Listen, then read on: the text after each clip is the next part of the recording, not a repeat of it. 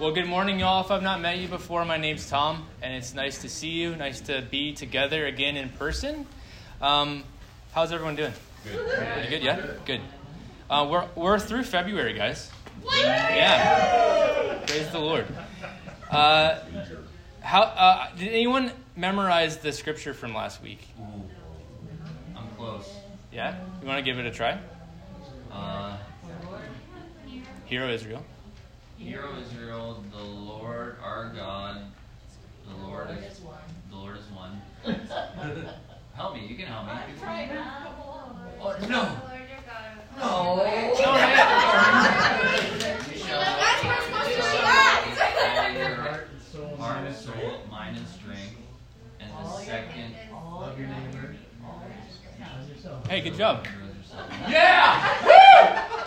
Together, we almost got it. I think that was pretty close. That was pretty Different good. translations though. Oh, interesting. Yes. Okay, let's read this translation together. Okay, do you guys want to say it with me? Yeah. Okay. Hear, O Israel, the Lord our God, the Lord is one, and you shall love the Lord your God with all your heart, with all your soul, with all your mind, with all your strength. The second is this: you shall love Amen. We're reading that, guys, because we believe that's what God has for us. That's our portion. Mm. He's going to make us into wholehearted people that can do that. And mm. in our broken, fallen state, we cannot do that. We're hopeless at doing that. But in our apprenticeship to Jesus and in our continual repentance and confession and all those things, we're, we're allowing the Spirit to remake us and to form us into the type of people that that can be true, right. where we can love the Lord our God with all of our heart, soul, mind, and strength, and our neighbor as ourselves. So God is good. Uh, last week, I, I ended um, our message talking about this whole idea of a rope to a barn. And I forgot this quote, a Leonard Cohen quote here, guys. The blizzard of the world has crossed the threshold and it has overturned the order of the soul. That kind of feels like what's going on in the world right now.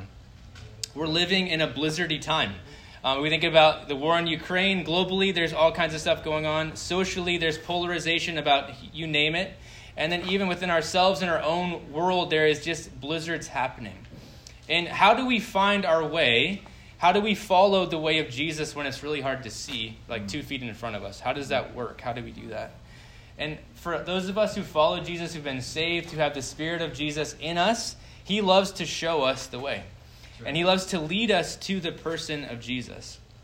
And so, as we follow the as we follow the leading of the Spirit, He's going to lead us to a, a newer and clearer picture of who Jesus is, what He was like, what He did with His life, and what we see in the scriptures and the story of, of God is we see Jesus had some practices and some things that He did really intentionally, some disciplines, and we want to we want to look over those for, over the next couple weeks. We want to take time to just examine the life of Jesus and what what, were, what was He doing, what was He up to, and how do we learn from Him how to be a human in the midst of a really blizzardy time. Because that picture I think is helpful because uh, farmers back in the day, maybe they still do it now. Jeremy, do you do this? Yes. No, okay, you have electricity there at your farm, so you don't have to do this. but at the first sign of a blizzard, farmers would tie a rope from the house out to the barn so that they wouldn't get lost in the middle of a whiteout and they would be heading back towards safety, towards their family, towards warmth, and not get lost out in the whiteout. And so we believe that these disciplines are serve as such. They bring us back to the heart of God. They bring us back to His presence. They bring us back to our purpose to be to be with Him and to become like Him and to do what He did. Okay, so that's kind of the overview of what we're going to talk about today. But before we get into our specifics, I want to read a scripture from Ephesians chapter 2. And then I'm going to pray for us, and then we will dive into a specific uh, discipline or a practice or a rope to our barn. Okay, so Ephesians chapter 2, verse 11. Actually, you guys want to stand? Let's stand as we read God's word. Ephesians chapter 2, verse 11. Therefore, remember that at one time you Gentiles in the flesh, called the uncircumcision, that's us, guys, by the way, by what is called the circumcision, which is made in the flesh by hands, remember that you were at that time separated from Christ, alienated from the commonwealth of Israel, and strangers to the covenants of promise, having no hope and without God in the world. But now, in Christ Jesus, you who were once far off have been brought near by the blood of Christ.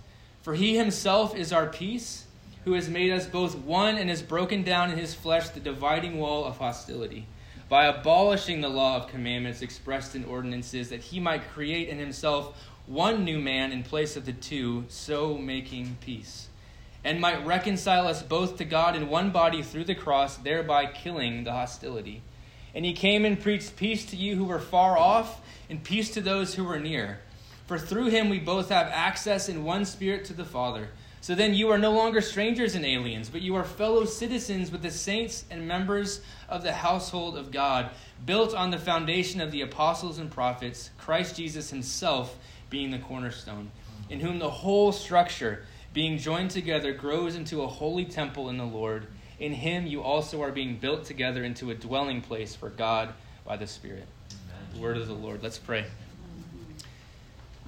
Father, Son, and Holy Spirit, we stand before you as a family, grateful for what you've done. That you've torn down the walls that separated us, most importantly between ourselves and you, God. Yeah. That you've made peace, Lord, where, where we were at war with you, you're making peace in ever increasing ways in our hearts and lives, Lord. I pray this morning, God, as we think about how this can shape and transform how we view our everyday lives, that we would be open to hear from your spirit. Yeah, that we would be willing to be challenged and we would be willing to think differently about things that we do, God. And mm-hmm. so we sense your presence already here with us and we just want to go where you're going, Lord. So just we welcome you and we thank you that you already welcome us. Yeah. And so we pray this all in the name of Jesus. And everyone said, Amen. Amen. All right, guys, you can have a seat. I want you guys to do a little thought exercise. I want you to think about your kitchen table. Think about your kitchen table and think about the opportunity. If, if, if your kitchen table was given the opportunity to write a memoir, what would it be called? Oh, no. Is that what it'd be called, Trish? Oh, no. if I think about if I think about my table, uh, my table has seen a lot of stuff. Um, both from my family of, of you know our four kids and my wife Jess, but also a bunch of you guys have been around that table as well. I think about the, the tears of grief and disappointment that have been shed at that table. As people have talked about uh, losing a child or losing a job or someone passing away that they cared dearly about. I think about the arguments and disagreements that have happened around that table. How could they think that? Or who do you think that you are? Also the joyful announcements. You know happy birthday congrats on your new job. That was amazing. The creativity that's happened around that table songs being written pictures painted food spilled jokes told all kinds of life has been experienced around that table. And it would probably be the same for you. And i remember my mom that, that was her favorite thing was her our we had the same table my whole life and had paint all over it and food like baked into it somehow and just all the different stories that it held. And it's it's our kitchen table, your kitchen table, I imagine, is a central part of your normal life, right? Mm-hmm. You eat around that table? Yeah. A lot? Yeah. It I want to propose to you that it's actually a sacred space. Mm. And this is uh, from Simon Carey Holt, who is a, this is a, my dream job. He is a theologian and a chef. So this is what he says. He says this. it's good to be reminded that the table is a very ordinary place a place so routine and everyday it's easily overlooked as a place of ministry. And this business of hospitality that lies at the heart of Christian mission, it's a very ordinary thing. It's not rocket science, nor is it terribly glamorous. Most of what you do as a community of hospitality will go unnoticed and unrecognized.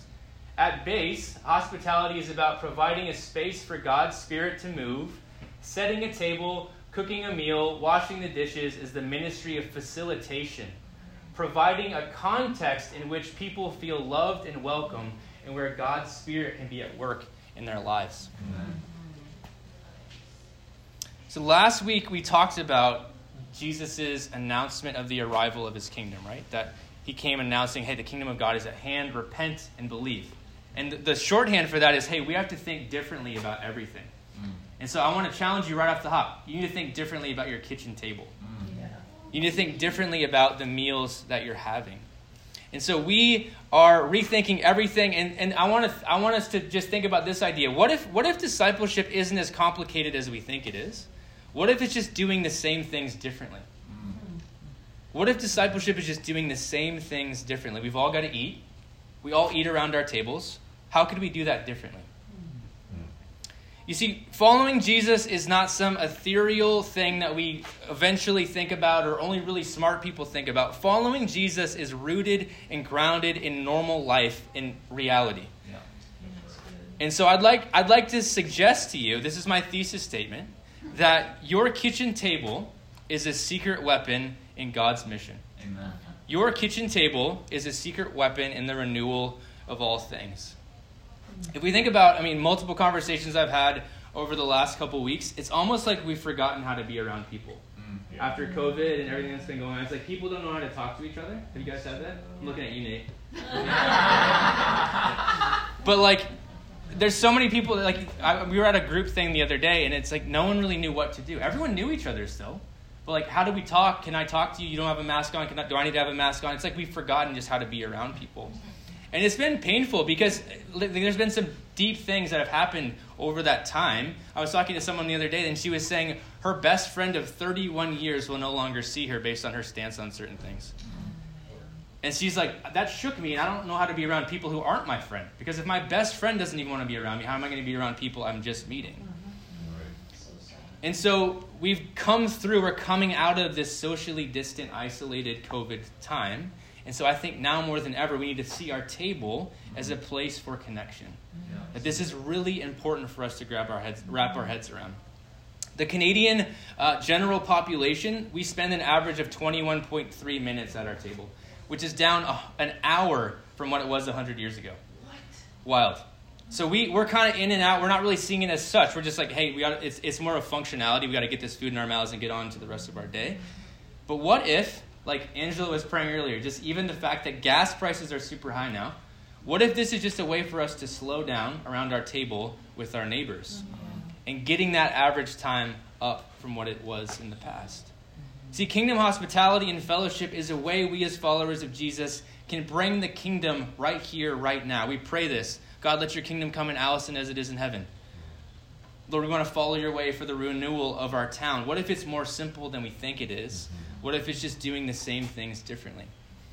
Alan Hirsch, a missiologist, has this quote I thought was great. If every Christian family in the world simply offered good conversational hospitality around a table once a week to neighbors, we would eat our way into the kingdom of God. Yes. Amen? Let's do that. I want to eat my way into the kingdom of God. You see, Jesus can bring, wants to bring, he's announced it, he's asked us to follow him to facilitate his kingdom coming, and that can take place around your kitchen table. Think about this around your kitchen table over a meal, the unknown can become known, the unloved can become loved, the lost can become found, the disconnected can become connected, the unseen can become seen. And this requires us, like we were talking about last week, to, to just be still, to be still and know God.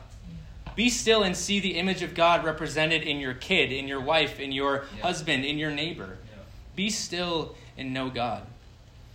Hospitality is uh, what we're talking about today, guys, if you haven't picked up yet. The Greek word for hospitality is philoxenia, and this is what it means it means love for the guest or stranger. It is the expression of the welcome of the Father to all through the tangible acts of love, ideally through opening up your home for food, shelter, and relationship. Sounds a lot like the gospel. Mm-hmm. Sounds a lot like Ephesians 2, which we read there.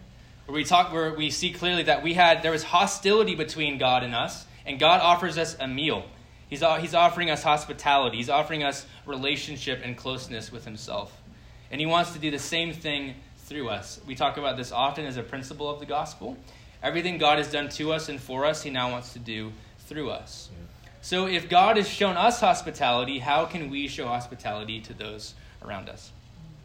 Let's um, look at the example of Jesus. I think that's always a great place to start as we are trying to do our best to become like him. And Jesus' example in the gospel is tremendous. And so I want to ask you guys a question. Why did Jesus come?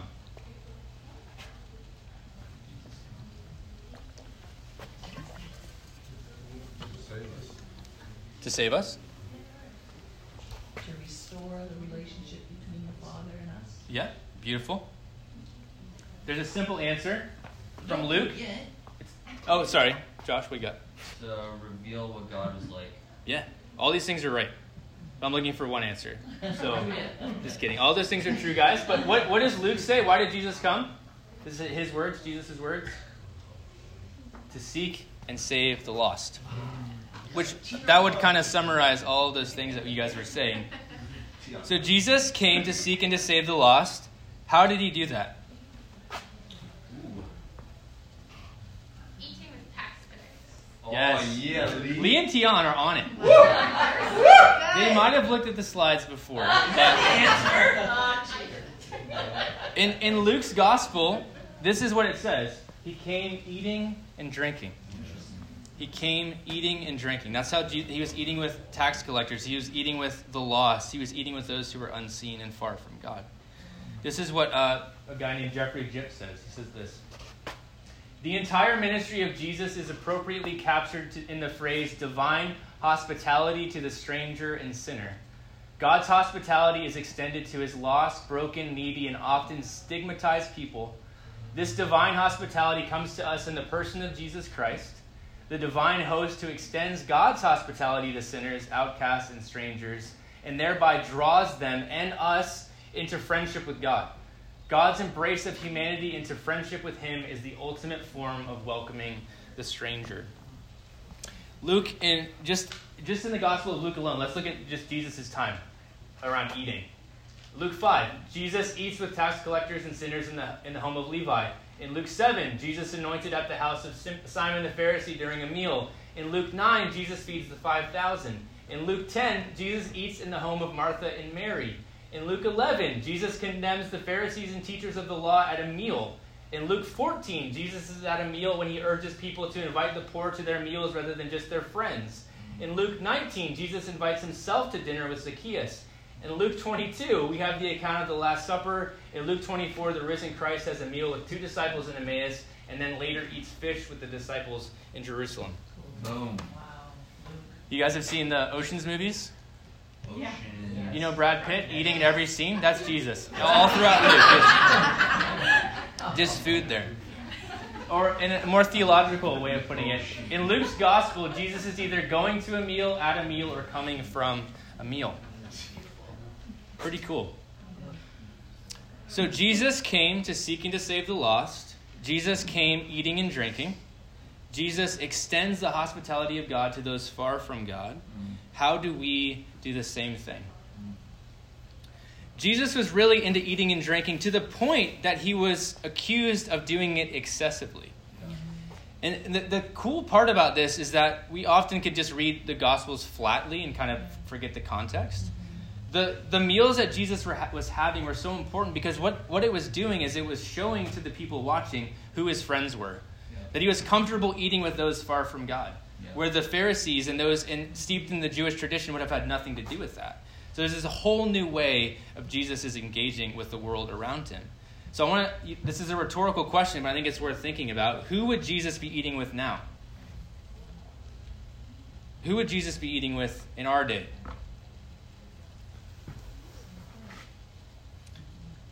In that story where Jesus is challenging his disciples about not just inviting their friends, he says a couple of things. He says, You need to invite the poor, the crippled, the blind, and the lame. And I think this could be the, the literal poor, crippled, blind, and lame, but also the spiritually poor, Yeah. crippled, blind, and lame. And so, what that means is, if, and think about this, I think this applies to every one of us in the room. The spiritually poor are those with nothing to offer for their salvation. Hmm. It's me. The spiritually crippled, made people who are made powerless by sin and brokenness. The spiritually blind, people who are unable to see the truth about Jesus. The spiritually lame, the people who are unable to come to God on their own. This is the guest list of Jesus. So there is a connection we see in the ministry of Jesus, specifically in his eating and drinking. There's a connection between Jesus' excess of food and his excess of grace. It's lavish, it's spilling over, it's, there's stuff left over. You know, we talked about this where we in that, a couple weeks ago about the, the good news of the, the new life that we've been given in God. It's lavish, it's over the top. And that's who God is. And so, if all this is true, if this is what Jesus did, how do we, as people who are doing our best to, to try to learn how to do what Jesus did, how do we practice this? What is our response to receiving divine hospitality from Jesus? How do we practice what he was doing? And I want to commend to you a book that is incredibly helpful in this, and it's called The Gospel Comes with a House Key. So I'm going to read the entire book right now. No. But it's, it's, a, it's an incredible story. Um, I'm not going to spoil it, but I would highly recommend this. It's on a recommended reading list, but some of us have read it, and it's really impactful around this whole nature of hospitality. And the, I want, I'm, I'm saying this because the tagline that she has is so helpful. And she says this it's practicing, practic, practicing radically ordinary hospitality in our post Christian world. So that phrase, radically ordinary hospitality, is so cool. Radically ordinary hospitality. So, if our response is to do what Jesus did, it sounds like he practiced radically ordinary hospitality. So, how do we do that? And before we get into that, I want to make just one distinction. I think is really important because you might be tuning out already. And this, this, and it's this: hospitality is not the same thing as entertainment. Hospitality is not the same thing as entertainment. And so if you might be thinking about, okay, I need to clean my house, I need to repaint my bathroom, I need to do all this stuff before anyone comes over, hold your horses. That's not the point. Um, hospitality is about the other. Entertainment, if we're, if we're honest, is often about me. How good I can cook for you, how clean my house is, how put together my children are, how well behaved my dog is. Never going to happen. Um, a couple guys this week know this already, but but hospitality looks more like, hey, we got some leftovers, and I haven't folded my laundry, but you're welcome to come over. Yeah. And so I'm going to read a couple quotes. So does that settle that in your hearts, guys? Hospitality is different than entertainment. Yeah. Hospitality is different than entertainment. And so I'm going to read a few quotes from this book because it's just so dang good um, about hospitality, radically ordinary hospitality.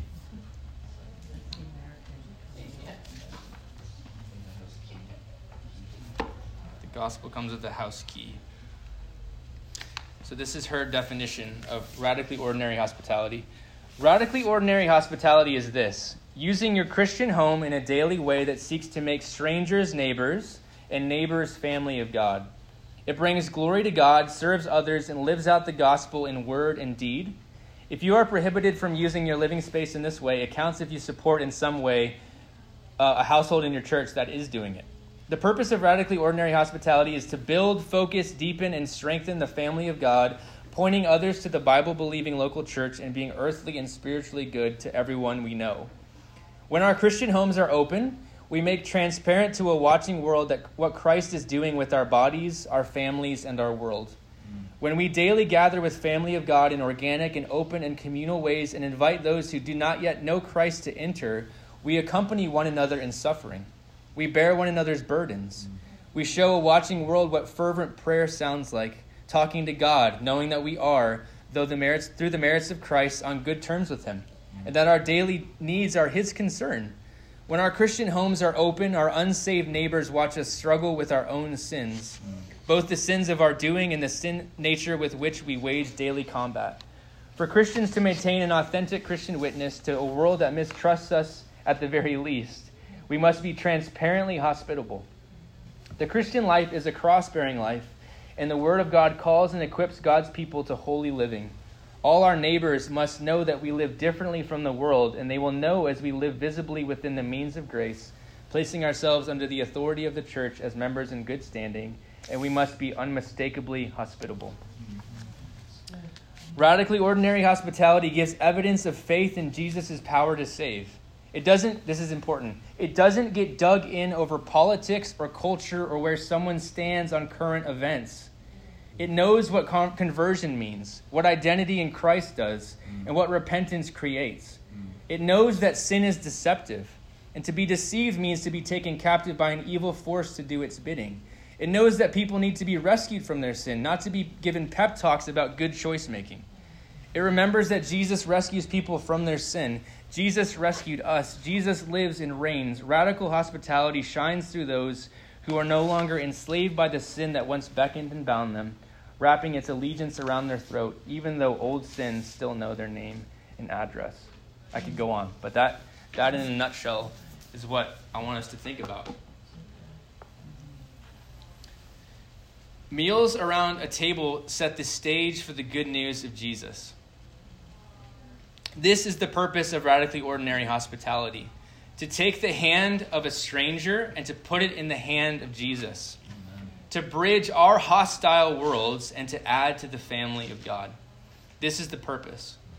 And when we do this and when we think about this, a million fears and anxieties may creep into our mind.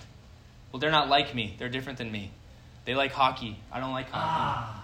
Or whatever your that's my big deal for me. No, I'm just kidding. But whatever our, our issues or our fears or our checks or our hesitations could be, we have to remember Jesus came and found us. Yeah. Jesus came and invited us to a meal. Yeah. We had nothing in common. Yeah. We didn't want what he wanted. We didn't want to listen to what he had to say probably in the beginning, but over time, Jesus wooed us with his goodness and with his grace. Right. So, how do we keep that frame of mind as we think about practicing radically ordinary hospitality? As you invite your neighbor, and it takes a year for them to actually say yes, mm. how do you have patience for that? As you invite someone from this room and, and they don't want to come to your house for whatever reason, how do you have patience with that? How do you keep the long game in mind? Where we're like, okay, Lord, I, I, I want to trust you that you have a, a plan and a purpose for this person, yeah. these people, this family, this table. How do I trust that you're faithful to complete whatever you started? So we have to be patient with this because we might leave this room and think, okay, I'm going to have my neighbor over. They're going to get saved tomorrow. They're going to come to church. They're going to start tithing. They're going to be on the worship team. And it's just like, hey, let's just be patient. Let's, let's let God lead us in this. Yeah. It, but here's what I want you to hear, guys. You can do this. You can do this. This is not just for those of us with the gift of hospitality. If, if hospitality is not entertainment, then you can do this. And so don't, don't exclude yourself and think, okay, well, I'm not like that person. And yes, undoubtedly, there is a gift of hospitality. And there are people in this room that have that gift. But all of us can share a meal with someone. All of us can slow down and look someone in the eye and ask, How are you doing? Mm. All of us can say, Hey, tell me your story. How did you come to Alliston? How did you end up at this job or in our neighborhood? Will it be easy? No. No. Josh, thank you for that. But anything worth doing is worth doing poorly. It's worth trying it. And, and I think that this is where I'm going to read a scripture in a second. We have to we have to be easy on ourselves and realize like, hey, we're learning how to do this. We're going to figure this out as we go. So we need to have patience as we endeavor to practice radically ordinary hospitality. And the key word here is practice. Practice hospitality. Let's read this. This is um, the amplified version. Practice hospitality to one another, those of the household of faith. Be hospitable, be a lover of strangers with brotherly affection for the unknown guests, the foreigners, the poor, and all others who come your way who are of Christ's body. And in each instance, do it ungrudgingly, cordially, and graciously without complaining, but as respecting Him. Him being God. And I think that, that idea, guys, of practicing hospitality. Don't think you have to go out of this like this meeting and then just nail it right, right away. Like all of a sudden you you know how to make bigger pots of soup than you did before. You can adjust the salt proportions immediately perfectly. That's going to take some time to, to do that. It's going to be difficult to leave your house messy.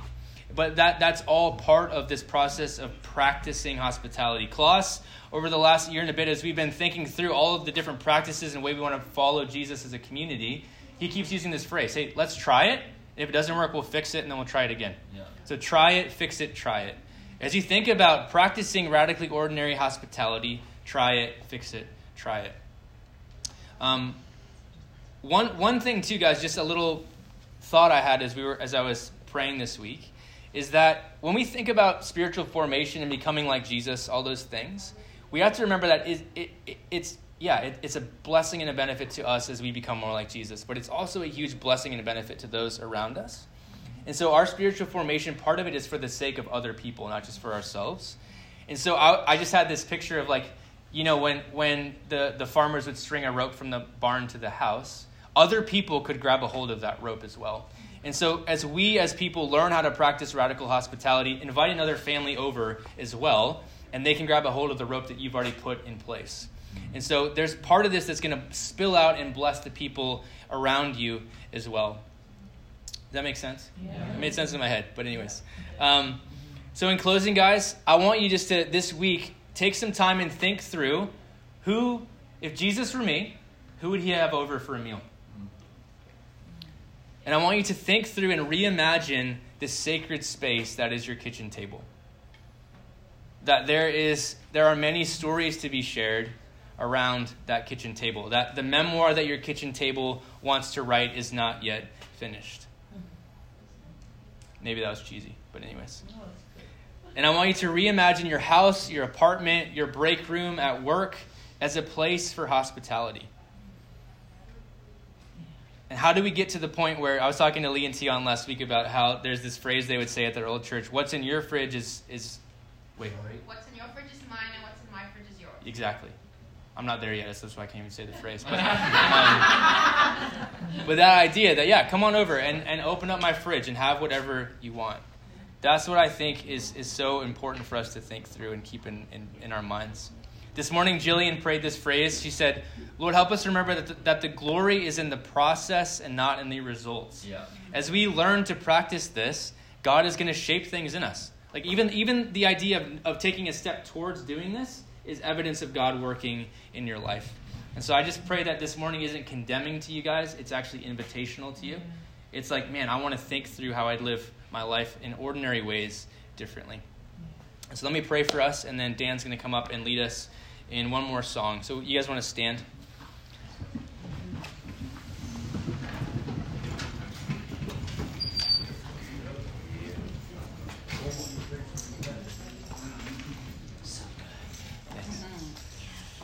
All right. Father, you opened your arms to us, and we say thank you. May we run into your arms every single day. Lord, we thank you that you have us at your table. You prepare us a table in the presence of our enemies, Lord. You anoint our heads and our cup overflows.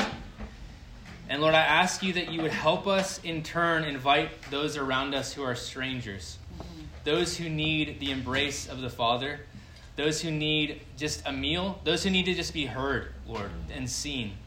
Lord, I pray that you give us discernment and eyes to see those around us, Lord, who, who need those things. Thank you, Lord, that you are not calling us to some out of this world bizarre mission, but just to do the same things differently, Lord. And I pray that we would see our homes, our tables, our meals as sacred spaces where, God, your kingdom can come in real, tangible ways. Lord, let your kingdom come and your will be done in our homes as it is in heaven. We ask this in the name of Jesus. Amen. Amen.